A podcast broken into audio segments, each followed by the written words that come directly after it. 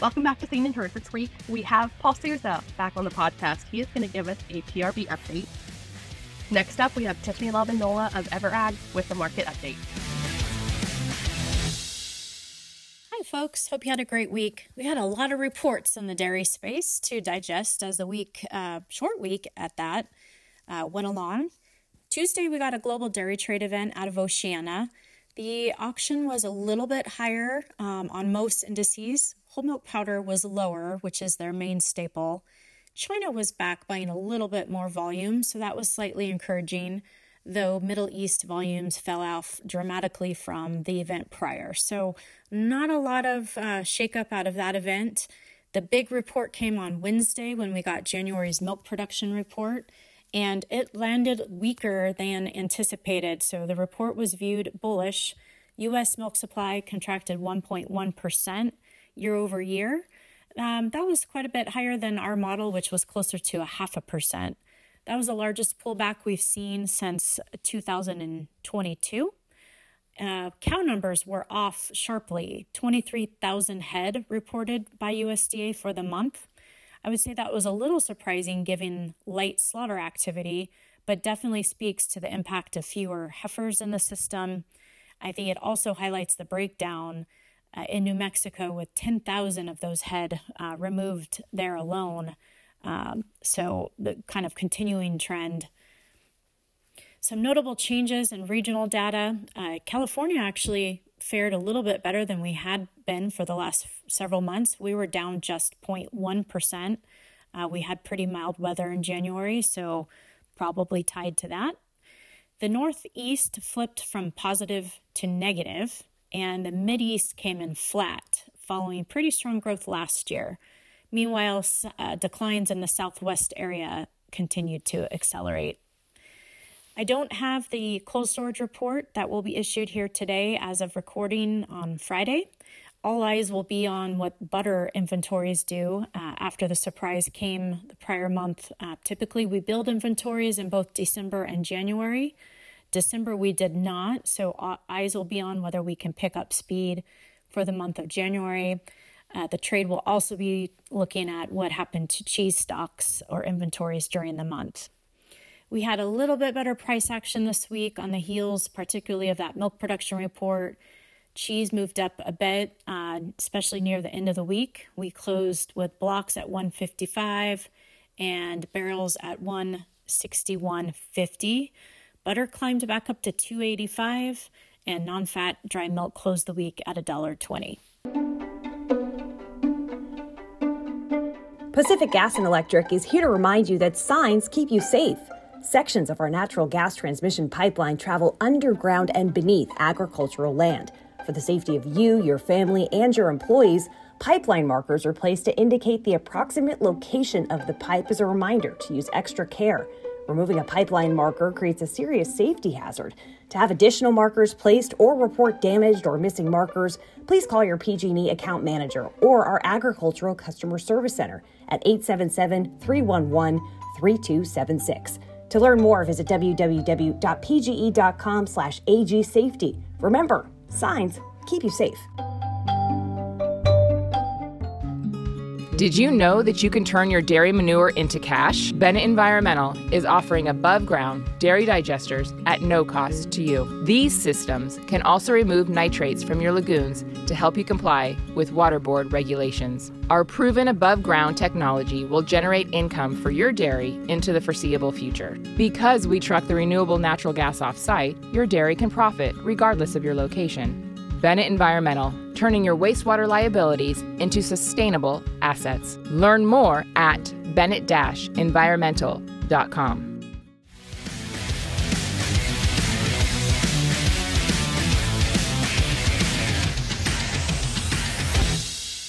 Welcome back to Seen and Herd. This week, we have Paul Sousa back on the podcast. He is going to give us a PRB update.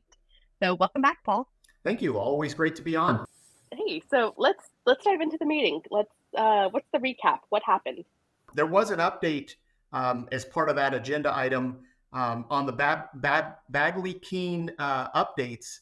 The governor during the pandemic adopted a executive order allowing some exemptions to Bagley-Keene, like meetings could be held via webinar, and somebody can be in their home and be participating in that meeting. Well, that expired in January of 2024.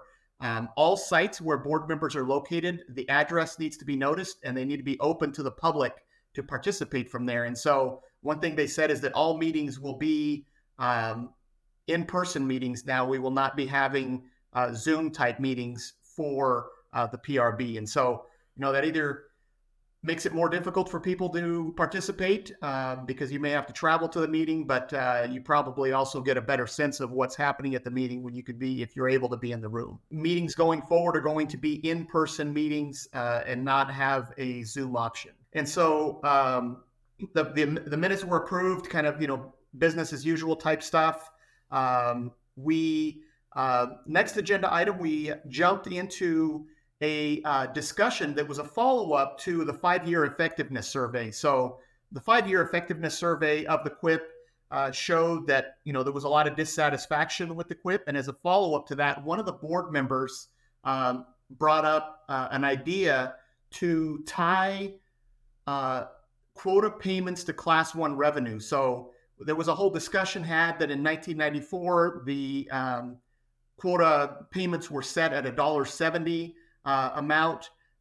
Things didn't work out as planned in that legislation, and quota payments are exceeding the Class 1 revenues and eating into the revenues from other classes of milk in order to pay the quota revenues. And so he had a proposal to set quota payments to Class 1 revenues. It will fluctuate on a month-to-month or quarterly or yearly basis. He was open to that, but there would be a fluctuation depending on Class 1 revenues, and also to eliminate the adjusters, the RQA adjusters at the lower level, everybody at the lowest level, that there wouldn't be a regional difference in RQA adjusters or regional quota adjuster. And so that sparked a lot of discussion, a lot of back and forth on the board. One of the things is that would require holding a referendum. So, approval of all dairy producers, that was not something that CDFA could do on their own. And there was a motion made to request assistance from the secretary to make this happen, to make some calculations and to bring it back at the next meeting. So we're going to talk about the next meeting, but this is one of those things that is likely to be on the agenda at the next meeting. And that passed in a 9-3 vote by members of the board to, ask the secretary for assistance to move in that direction. That was not a vote to make that happen. That was just asking for assistance. They're going to run some numbers. And then again, if they come to something, it will go out as a referendum to all dairy producers to get to vote on that. I do want to add, based on that board member's calculations, quota payments would go to 96 cents instead of the $1.70. So that would be a big change in quota payments, and then also a big reduction in the quota assessment, kind of a compromise position. And for me, that kind of wraps up that agenda item. I'm ready to move on to the next agenda item, which is updating the producer list that CDFA gave a presentation on. I'll just jump into it. So this has become a big issue as there are referendums and dairy producers are voting. There's a question of, who from MyDairy gets to vote, and what if it, it was dad and dad's no longer part of the business, and I should be the one that has the vote now because I'm running the business, and how do I update that with CDFA? They went through a lengthy presentation. They do update that list regularly based on information they get from quota transfers, from processors. If you change processors, they notify CDFA, and CDFA takes that information. But it is important that you, as a dairy producer, stay up to date on that and find who is eligible for MyDairy to vote. And so you can check with CDFA. They provided a phone number and an email address. I don't know if we can link those in the show notes, maybe. dairy producers can check in with CDFA and see, hey, who from MyDairy is the voting member, to make sure that your vote in any referendum is counted and is, that you're eligible to vote, that the right eligible person is voting for your dairy. So I think it's an important thing, kind of a procedural thing, but important, to make sure that, you don't have somebody from the dairy signing on a referendum that is not qualified, and then your vote gets tossed out and doesn't count in that referendum. There was an agenda packet that was handed out to people that attended in person. It contains that presentation, for example, by CDFA about how to update their producer list. So the listeners can, if they want more information, can follow that link. And there's a lot of information on there. There was that letter written by that board member about tying quota revenue to class one. A lot of information. A lot of it was in writing as part of the meeting. And so if you're listening to this and you're interested in a particular topic and want more information, it's probably in the agenda packet, which was pretty thick and contained a lot of information. Next item on the agenda was that there was a financial audit done of the QIP program all the way back to its inception in November of 2018. I was just looking through the agenda packet this morning. They found two items. One of them was there were just under $300,000 in uncashed checks over 3 years of age that haven't been cashed. One of those was for $134,000. Somebody brought up, who forgets to cash a $134,000 check, but apparently somebody does. Most of them were for small amounts, like $50, but there were a couple big ones in there. And so CDFA is going to get on that and try to take care of that. And then the other one was that they were waiting too long to reconcile in some cases, up to 122 days after the statement date. And so CDFA needs to stay on reconciling the statements with the bank statements, or their accounts with the bank statements, when those come. So that check was $135,000, over $135,000 that's been sitting there since February of 2019. And there was another one for $58,000. And so they need to get on that and straighten those books out. They haven't followed up on that. Yeah, that's huge. You're right. Those are big numbers to forget about. Yeah, I don't see how you lose $135,000 check in your couch cushions, but I guess, it could happen. It wouldn't happen to me, I can assure you, but I would notice that. So next was a legal update. And under this, they referred to a letter by Peter Weber from CDFA to Stop Quip. Stop Quip had tried to circulate a petition number 7, and CDFA found that if they did circulate it, that it would likely be rejected because of the grounds that it was trying to issue a reapproval of the QIP. And the QIP allows for changes to the QIP or elimination of the QIP, but not a reapproval vote. And so it was a letter stating, that would not be approved, likely would not be approved. And so it just, gave some information and moved forward from there. Next, under correspondence, the new board member, Jim Vieira, read a letter that he had written to the PRB stating his views on quota. And so everybody got updated on that and got that information. That's also in the packet. Next, we moved into a confusing piece for me, the QuAP Financial Discussion and Equalization Fund history recap. There was funds that were left over in the state pooling order. And in previous discussions, CDFA had said that those were mostly producer funds and that they couldn't touch them. They would require legislation to use them. In this one, they gave an update that they had been spending some of that money and that it was mostly processor money. I think CDFA can offer some additional clarification in this topic. So I was confused by this, because it didn't match what had been said by CDFA at previous meetings. Somebody from the audience asked, so wait a minute, you had told us that this funding requires legislation to release. And CDFA said, no, that's still the case. That's a different pot of funding. So I'm not clear on how many pots of funding there were in the previous state pooling order that got transferred or are awaiting to be transferred to the QIP. But there's some money out there. Some of it's being spent. Some of it requires legislation. I didn't understand how much of it was, in each pot and what different pots there were. And so I'm hoping for some additional clarification at a future meeting that CDFA can be a little more clear about what the pots of funding are, what the requirements are around those individual pots of funding, and how much is in each of those.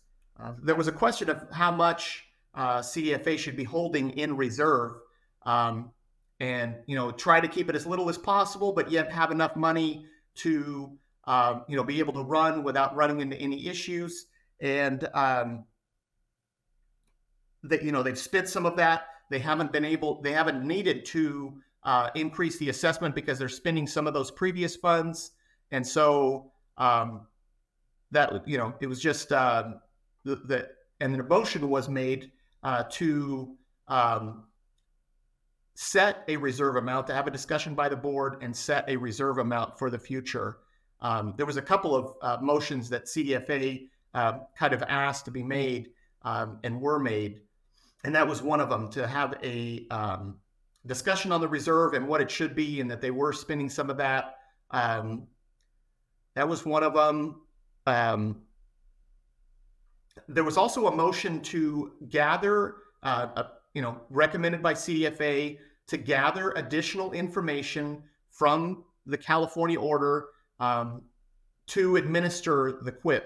It hasn't been needed to date, but if there's going to be changes like tying quota payments to class one revenues or other things, any changes that would be made in the future, there's some additional information that CDFA would like. And so that information, there was a motion made to collect that information. There was a discussion made about, don't reinvent the wheel, don't have two different government agencies collecting the same information. Why not use FMMO information? But CDFA said that there was, some substantial differences or, small differences, but they were important. For example, there's a plant in Utah that is occasionally pooled on the California order.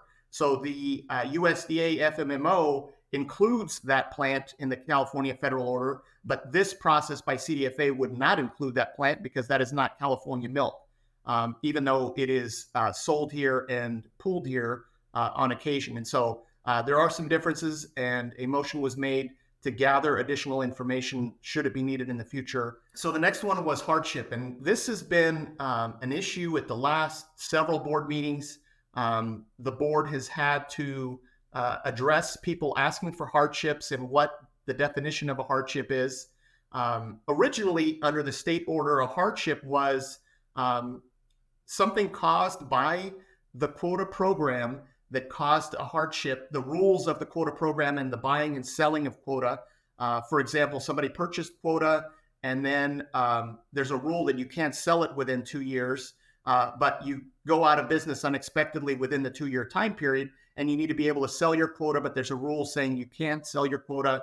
And so a hardship would be, the quota rules that say I can't sell my quota within 2 years are causing a hardship on my facility. Something unexpected happened. I need to be able to sell my quota within the 2 years. And the board would vote on that and decide whether, to allow that hardship. Well, that language didn't get carried over into the QIP, the standalone QIP program. It's very generic that a hardship is a hardship caused by this program. And it didn't tie it to, the rules of buying and selling quota.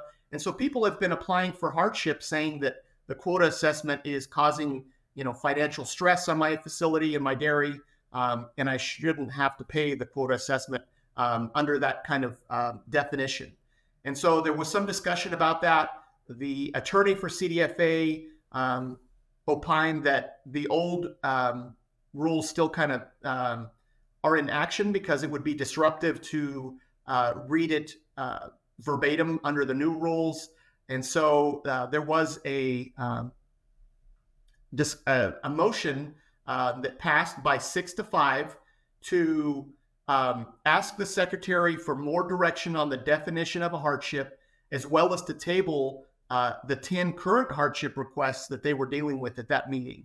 And so that is, again, yet to come, or they kicked the can down the road. And so the next meeting, we will be getting more into the hardship. What is the definition of a hardship, given this kind of ambiguity around it?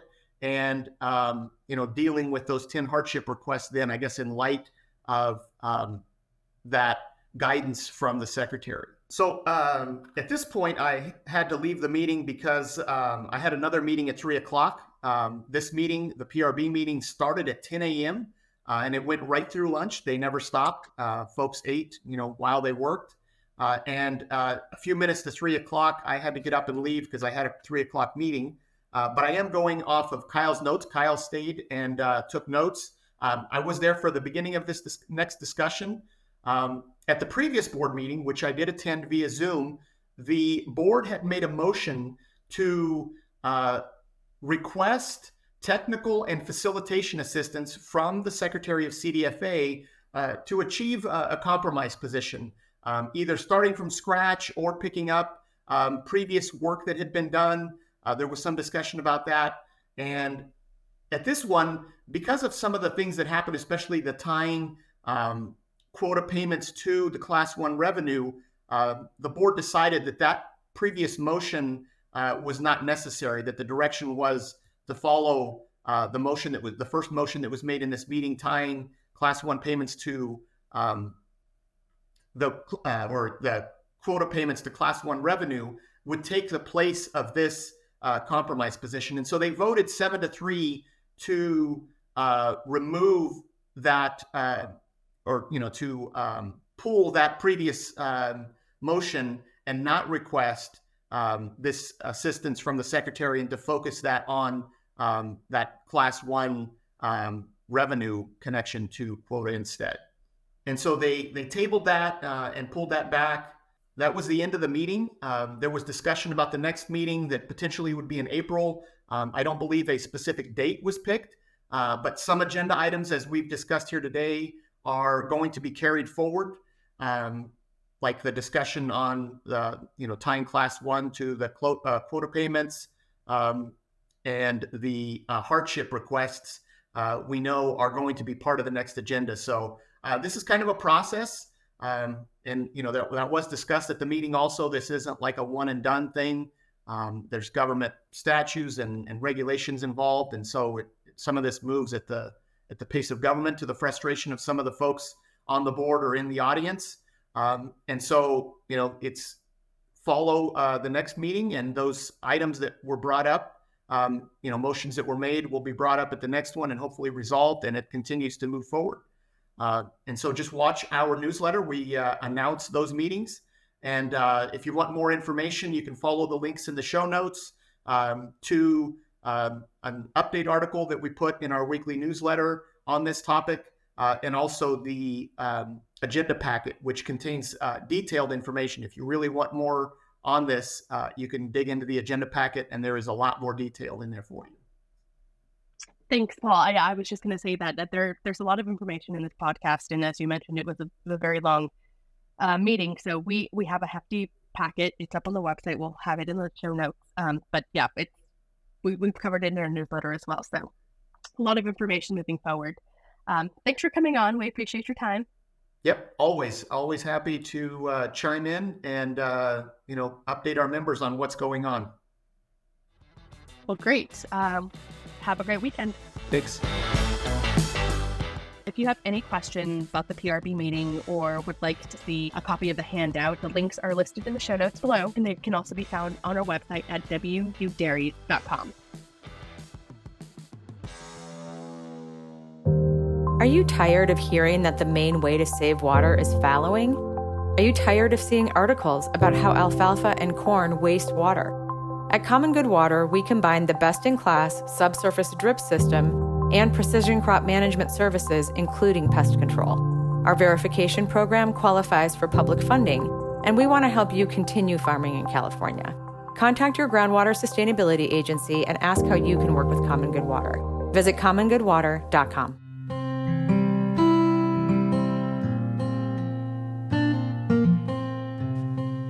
Yosemite Farm Credit is the farmer's choice for agriculture financing. As a farmer-owned cooperative, we are dedicated to serving our neighbors in the agriculture community with financial products and services tailored to your operation and backed with a relationship you can trust. Whether you're purchasing real estate, making improvements to the dairy, or wanting to purchase or lease equipment, we're here to help our members prosper. Visit our website at YosemiteFarmCredit.com to find a branch location nearest you. Thank you to the Western United Dairy's generous business sponsors, The Morning Star Company, Holt of California, Farm Credit Alliance, PG&E, Arata, Swingle, Van Egmond and Goodwin Law Offices, Yosemite Farm Credit, F&R Ag Services, Moss Energy Works, California Dairy Magazine, Bennett Environmental, and Common Good Water.